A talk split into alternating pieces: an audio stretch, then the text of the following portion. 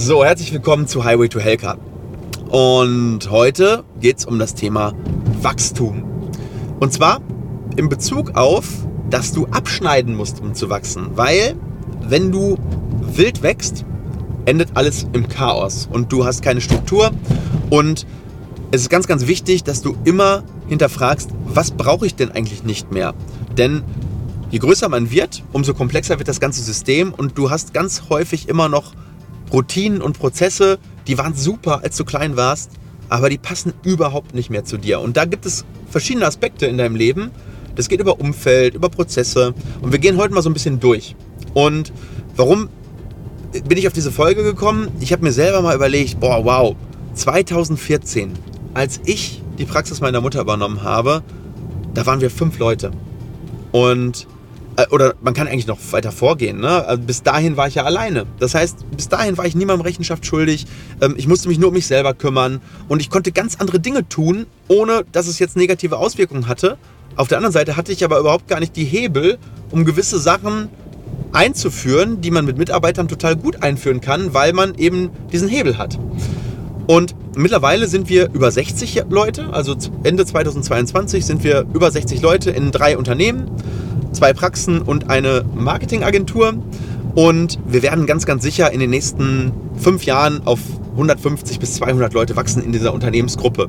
Also zumindest, wenn nichts passiert, was äh, irgendwie extrem äh, negativ ist und was uns aus der Bahn wirft. Ne? Das weiß man nie, aber unser Plan ist es eben in den nächsten fünf Jahren auf vielleicht 150 bis 200 Leute zu wachsen. Und um das bewerkstelligen zu können, werden wir gewisse Dinge abschneiden müssen. Und das war auch bisher immer der Fall, dass wenn ich mich von Dingen getrennt habe, die vielleicht nicht mehr zu uns gepasst haben oder die mich von anderen Dingen abgehalten haben, die viel wichtiger waren, dass ich, wenn ich das getan habe, es im ersten Augenblick total schmerzhaft war, aber im zweiten Moment mich extrem befreit hat und gedacht habe, boah, warum hast du das jetzt eigentlich nicht schon früher gemacht? Ne? Und ähm, ich weiß, dass ganz, ganz viele damit strugglen, Sachen abzugeben oder abzuschneiden. Und das sind zwei verschiedene Sachen, da werden wir gleich mal auf die Definition kommen.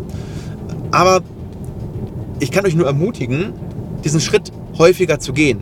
Ich hatte mal schon mal so eine Folge zum Thema Nein sagen. Also Nein sagen bedeutet ja, erst gar nicht in einen gewissen, äh, einen Zweig gar nicht wachsen zu lassen, aber häufig hast du einen Zweig schon wachsen lassen und du denkst die ganze Zeit, boah, das ist so mega nervig, aber ich muss das jetzt machen. Oder äh, boah, das ist jetzt eigentlich etwas, das könnte auch jemand anderes tun, warum mache ich das eigentlich noch? Aber aus Scham oder aus, aus, aufgrund von limitierenden Glaubenssätzen gibst du diese Sache da nicht ab, weil du denkst, oh, wenn ich die jetzt abgebe, dann denken alle, ich wäre wär arrogant oder ich, äh, ich, ich, ich, will mich rausziehen oder so. Ja? Und diese limitierenden Glaubenssätze, ich hoffe, dass ich dir damit helfen kann, diese limitierenden Glaubenssätze in dieser Folge ein bisschen vielleicht abzumildern, sodass du über den Schatten springst oder vielleicht sogar aufzulösen. So, und wir gucken uns jetzt erstmal den Unterschied an zwischen abgeben und abschneiden. Abgeben bedeutet, du willst, dass diese Sache prinzipiell noch weitergemacht wird, egal was es ist, ein Prozess oder ähm, irgendeine Abteilung, aber du willst nicht mehr selber persönlich dafür verantwortlich sein. Ne? Zum Beispiel könntest du sagen, ich gebe das Thema Personalgespräche ab oder ich gebe das Thema Implantate setzen ab oder ich gebe das Thema Mitarbeiter-Meetings äh, äh, Meetings ab, ne? Mitarbeiter-Meeting-Führung. Ja? Wer, wer führt jetzt die, die, die, die Meetings in den, äh, in den Wochenmeetings zum Beispiel? Die Sachen finden aber natürlich noch statt. Du verteilst die Verantwortung nur auf jemanden, der das ab da machen soll. Es kann jemand sein, der eben in diese Position hochgehoben wird, oder es kann jemand sein, der prinzipiell dieses Ressort schon hat und der eine weitere Aufgabe in diesem Ressort bekommt, weil du es bis jetzt gemacht hast. Zum Beispiel habe ich irgendwann die Mitarbeitergespräche an die Michelle abgegeben, zumindest bei den Personen, die ich nicht direkt führe, weil es einfach keinen Sinn macht, dass ich Mitarbeitergespräche führe bei Personen, die ich überhaupt nicht einschätzen kann. Ja, bei 60 Leuten ist es einfach sinnlos, dass ich ein Gespräch mit einer Stuhlassistenz führe, die in der Gegenschicht ist, die ich kaum sehe. Da macht es viel mehr Sinn, das abzugeben an jemanden, der die Personalleitung hat, Schrägstrich vielleicht mit, zusammen mit der direkten Führungskraft. Ja, das ist ein Beispiel. Abschneiden hingegen ist radikal. Das heißt, du identifizierst etwas in deinem Umfeld, was du momentan noch machst, was eigentlich gar keinen Sinn mehr macht. Das willst du weder abgeben, noch willst du es weiterführen. Und das wäre das Thema Abschneiden. Und das Thema Abschneiden ist meistens das noch schmerzhaftere, weil du wirklich aktiv etwas einstellen musst, was du bisher in Form einer Routine ja gemacht hast. Und da gucken wir uns jetzt mal einfach so ein paar Abschnitte an im Leben, wo das Thema Abschneiden für mich in der Vergangenheit extrem wertvoll war und mir viel gebracht hat und ähm, die man so ein bisschen clustern kann. Und der erste große Teil ist natürlich das Thema Umfeld, weil dein Umfeld nicht immer mit dir mitwächst. Das bedeutet, du hast zum Beispiel ein Umfeld im privaten Bereich, du hast ein Umfeld im Businessbereich, du hast ein Umfeld im Sportbereich, im Hobbybereich und je nachdem, wo du dich besonders stark entwickelst, kann es sein, dass diese Leute diese Entwicklung nicht mitgehen. Und das ist ganz, ganz Spaß, äh, ganz, ganz lustig, weil es gibt so, eine, so ein Beispiel und das sind diese, die heißen Mexican Crabs. Mexican Crabs sind so, ist so eine Krebsart, die, wenn man sie kocht, darauf aufpasst, dass andere Krebse nicht aus dem Topf rausklettern. Ja, das heißt, äh, das Wasser wird warm und irgendeine von, den, von diesen Krebsen äh, denkt sich, oh scheiße, das wird aber jetzt hier warm. Ich versuche mal über den Topfdeckel rauszuklettern. Und diese Krebsart zieht denjenigen dann mit der Schere, wenn er gerade fast über den Deckel ist, wieder mit nach unten, damit er bloß mit denen verkocht. Ne? Und das ist eigentlich eine ganz, ganz coole Analogie, weil genau so ist es auch im richtigen Leben. Du hast dein Umfeld und die wollen, dass du genau so bleibst, wie du bist. Die wollen nicht, dass du dich weiterentwickelst, weil dann müssten sie sich entweder mit weiterentwickeln oder müssten dich ertragen mit deinen neuen Ansichten und dann wirst du anstrengend für dein Umfeld. Und das will das Umfeld nicht. Ne? Das Umfeld will, bleib mal so, wie du bist, ist schon okay so. Und sobald du mit neuen Ideen kommst und sagst, hey, ich möchte mehr, ich habe mich weiterentwickelt, ja, dann versuchen die dich wieder zurückzuholen. Ist im Sport auch das Gleiche. Ne? Du wirst besser, musst dir ein neues Team suchen. Ja, wenn du viel, viel, viel, viel besser bist als dein jetziges Team, sei es im Fußball oder im Tennis, natürlich wechselst du dann den Verein. Das macht ja jeder so. Manuel Neuer ist auch damals von Schalke nach Bayern München gegangen. Wurde er viel für kritisiert. Ja, und im Nachhinein natürlich die richtige Entscheidung. Der hätte auf Schalke nie derjenige werden können, der er war. Und das gleiche gilt im Businessumfeld und das gleiche gilt mit Abstrichen auch im privaten Umfeld. Ja, natürlich Familie, das ist etwas, ähm, das solltest du nicht voll abschneiden. Ja, aber wenn du in der Familie auch ein Umfeld hast, was dich total begrenzt, wo die dich eigentlich nicht supporten, sondern dich hindern an deinen Zielen, auch dann musst du dir überlegen, reduziere ich das. Ja, aber im Businessumfeld musst du das tun. Du musst das tun. Wenn es Leute gibt, die eben nicht mitziehen und du, du willst nach Y und die anderen Leute sind bei X und, und sagen, ey, wir bleiben auch bei X, weil das reicht uns, du wirst niemals nach Y kommen. Niemals, wenn du dein Umfeld nicht änderst. Du gewinnst diesen Krieg einfach nicht gegen dein Umfeld. Also, Tipp Nummer eins, Umfeld auch abschneiden. Ja? Also im Endeffekt ähm, gibt es da keine keine tolle und komfortable Lösung. Du bist der Durchschnitt der fünf Menschen oder der Menschen, mit denen du die meiste Zeit verbringst. Und wenn du das nicht änderst, dann wirst du weiter in diesem Durchschnitt bleiben. Du kannst dich ein, ein Stück davon entfernen, aber niemals zu weit. Der Gummibandeffekt wird zu stark. Ja, und äh, das war etwas, was mich in den nächsten, letzten Jahren sehr, sehr weitergebracht hat. Und viele Menschen haben ja auch Angst, ne, dass sie sagen, wenn ich die jetzt abschneide aus meinem Umfeld, ich finde keine neuen mehr. Aber das ist, das ist Bullshit. Wenn du dich weiterentwickelst, ziehst du auch Menschen an, die auch auf deinem Level sind. Das heißt, du wirst neue Leute finden, wenn du dieses Mindset hast, die auch dieses Mindset haben. Das ist extrem krass gewesen in den letzten Jahren bei mir. Und mittlerweile weiß ich das. Das war für mich am Anfang auch so ein, so ein Prozess, wo ich dachte, boah, äh, wird das so sein? Werde ich da wieder neue Leute finden? Ja, du wirst neue Leute finden. Wenn du ein bisschen kommunizierst nach außen, wenn du nicht der komplett introvertierte Typ bist, dann wirst du neue Leute finden, weil du ziehst dann auch Leute an, die genauso ticken wie du. So, zweiter Bereich, deine Aufgaben. Also, ich habe früher immer versucht, alles zu machen. Alles, ja. Ähm, nehmen wir das Beispiel behandeln, ja. Ich habe alles behandelt, was ging. Ich habe Füllungen gemacht, ich habe Endos gemacht, ich habe Chirurgie gemacht, ich habe Implantate gemacht, weil ich gedacht habe, okay, je mehr du machst, umso besser. Und irgendwann habe ich gemerkt, das bringt so nichts. Ja, du kommst, du wirst in keiner Sache richtig gut. Ja, das waren so die ersten zwei, drei Jahre meiner, meiner, meiner zahnärztlichen Tätigkeit. Und irgendwann habe ich gesagt, nein, ich versuche jetzt mich auf die Chirurgie zu konzentrieren, auf die Oralchirurgie. Habe das dann jahrelang gemacht und jetzt bin ich gerade in dem Prozess zu sagen, ich schneide auch die Oralchirurgie ab. Ich mache nur noch die Implantologie, weil das ist das, was meine Leidenschaft ist, das ist das, was mich erfüllt und schneide jetzt auch wieder diesen Bereich der Oralchirurgie ab. Ja, ähm, wer weiß, vielleicht irgendwann mache ich nur noch das Thema Knochenaufbau innerhalb der Implantologie. Wer weiß. Ja, oder die Klinik wird irgendwann so groß, dass ich sage, ich reduziere sogar meine implantologischen Tätigkeiten weil ich glaube, dass mein größter Wert eben darin liegt, das Unternehmen weiterzuentwickeln. Also so musst du gucken, dass du das immer weiter eingrenzt. Denn wenn du dir die Frage stellst, eigentlich im Wachstum, was von den Aufgaben, die in meinem Unternehmen sind, was kann nur ich, was kann kein anderer, auch nicht zu 80 Prozent, dann weißt du eigentlich, was du tun musst. Ja, wenn es eine, eine irgendeine Aufgabe gibt, die jemand anders auch machen könnte, und wenn es auch nur so zu 80 Prozent ist, 90 Prozent, zumindest am Anfang, dann ist das in der Regel schon gut. Weil wenn du als Unternehmer so überlastet bist, dass du momentan 20 Aufgaben hast, sobald jemand sich auf diese eine Aufgabe konzentrieren kann, wird der irgendwann besser als du. Ja, du bist nur in dem gut, was du ganz, ganz oft machst.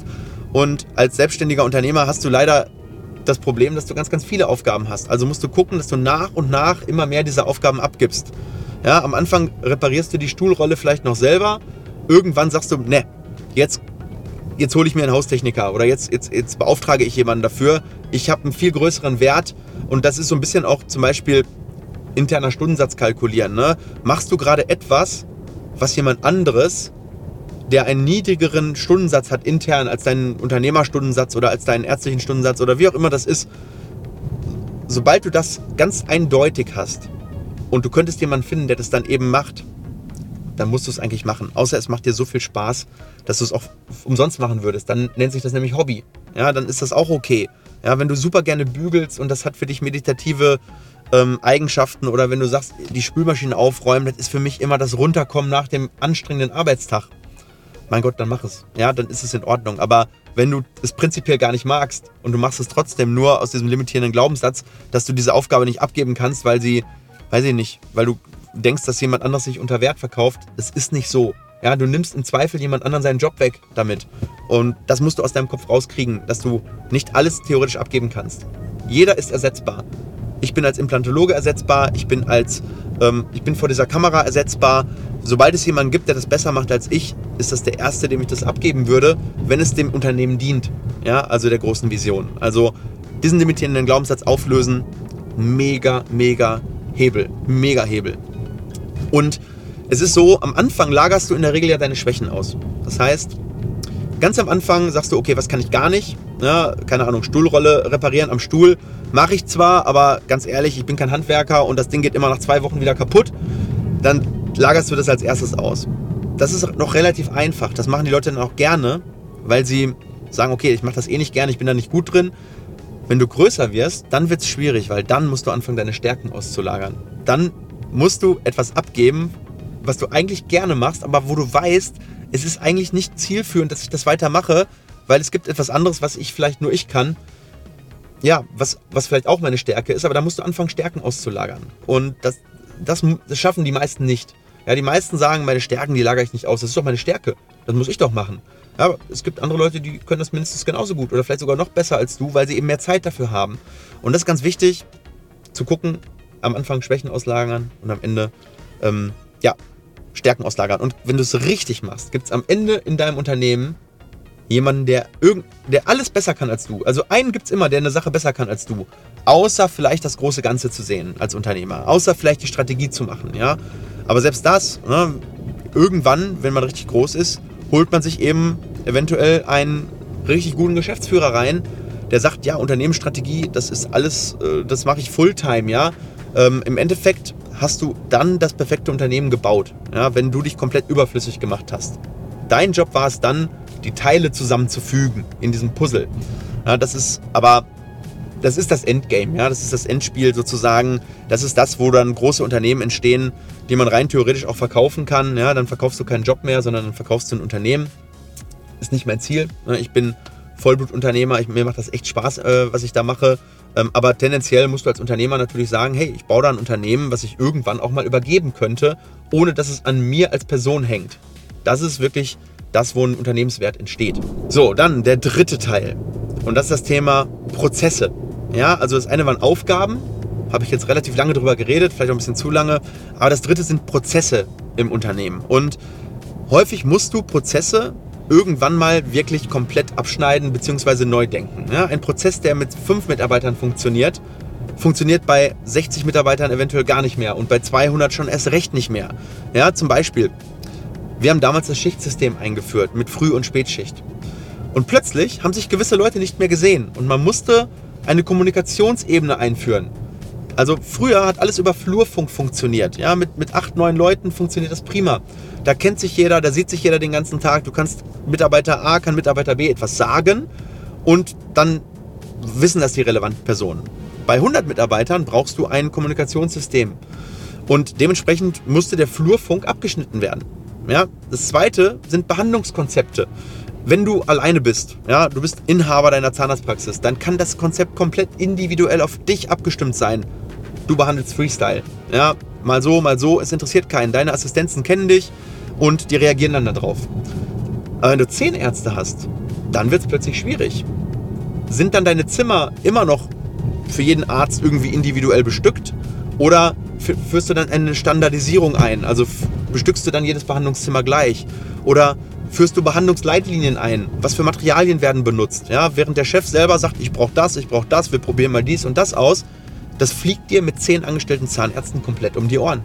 Dann hast du das Problem, dass Arzt X das Material Y bestellt, der ist dann nach zwei Jahren nicht mehr im Unternehmen, die Schubladen werden immer voller und die Effizienz im Unternehmen geht in den absoluten Keller, weil du Materialien drin hast, die keiner mehr benutzt. Das heißt, du brauchst dann wiederum einen neuen Prozess. Also du musst den alten quasi abschneiden äh, oder vielleicht gab es den gar nicht. Ja? Also im Endeffekt geht es da dann nicht so sehr ums Abschneiden, aber ums Neudenken von Prozessen. Ne? Also je größer du wirst, umso standardisierter muss eigentlich dein Prozess werden, um das Ganze vom Zufall zu befreien. Ja, und ähm, das gleiche gilt dann eben auch zum Beispiel für den Recruiting-Prozess oder wie du Mitarbeiter einstellst oder für dein Onboarding von neuen Mitarbeitern, ne, wo es früher vielleicht in Ordnung war, zu sagen, ja, wir stellen jemanden ein und irgendwie wird der schon mit der Zeit fit, weil der läuft ja eh mit. Bei 100 Leuten kriegst du dann ansonsten komplett unterschiedliche Standards in verschiedenen Behandlungsteams. Das heißt, du brauchst dann eigentlich einen richtigen Onboarding-Prozess. Ja, also das zum Thema Prozesse in aller Kürze. Also auch da gucken, was musst du abschneiden, äh, um weiter wachsen zu können. Habe ich einen neuen Prozess, gucke ich, dass der mindestens das zehnfache Wachstum aushält, im Idealfall. Ja, wenn ich jetzt einen neuen Prozess einführe, gucke ich, dass der auch bei 200 Leuten noch gut funktioniert. Im, was planbar ist natürlich. Ne? Also es gibt natürlich auch Prozesse, die musst du alle zwei, drei X neu machen, weil du nicht so weit vorausdenken kannst. Ja? Ich kaufe jetzt keinen Server, äh, zum Beispiel in der IT, der für 500 Leute ausgelegt ist, weil ich weiß, du musst sowieso alle drei Jahre oder alle fünf Jahre einen neuen Server kaufen. Ähm, da machst du es dann nur 2 oder 3x Proof, ja, und kaufst den Server jetzt nicht jetzt schon auf Kante, dass wenn du jetzt 50% wächst, äh, dass der dann schon überlastet ist, sondern da guckst du, wie schnell wachse ich und ähm, wann brauche ich dann wieder neuen, neue IT im Endeffekt. So, und dann haben wir den letzten großen Bereich und das ist der Bereich Mitarbeiter. Ne? Und hier musst du einfach ehrlich zu dir selber sein. Es ist so, wenn du wächst, kann es sein, dass deine Mitarbeiter nicht mit dir wachsen. Und es ist aber vor allem auch deine Verantwortung, die Mitarbeiter in die Lage zu versetzen, mit dir zu wachsen. Ähm, es gibt Mitarbeiter, die sind genau richtig, solange du klein bist. Und die irgendwann merken, okay, ich komme jetzt hier in ein größeres Konstrukt oder ich bin jetzt in einem größeren Konstrukt fertig und das ist eigentlich äh, tätig und das ist eigentlich gar nicht so mein Grundbedürfnis. Ich bin eigentlich eher so der familiäre Typ und ich möchte, dass ich jeden kenne und ich möchte ganz nah am Chef dran sein. Wenn du eine Wachstumspraxis bist oder wenn du in einem wachsenden Unternehmen bist, hast du es vielleicht schon mal gesehen oder vielleicht sagst du auch, okay, das trifft sogar auf mich zu. Das heißt, du musst schauen, nimm deine Mitarbeiter mit im Wachstum, aber die Leute, die nicht wachsen wollen, die dann aber irgendwie passiv da bleiben, weil sie irgendwie ein Sicherheitsbedürfnis haben, da musst du wirklich schauen, dass du eventuell dich von dem einen oder anderen Mitarbeiter auch trennst, der nicht mehr passt. Weil ansonsten schleifst du Mitarbeiter unglücklich mit, die woanders wahrscheinlich viel besser aufgehoben wären.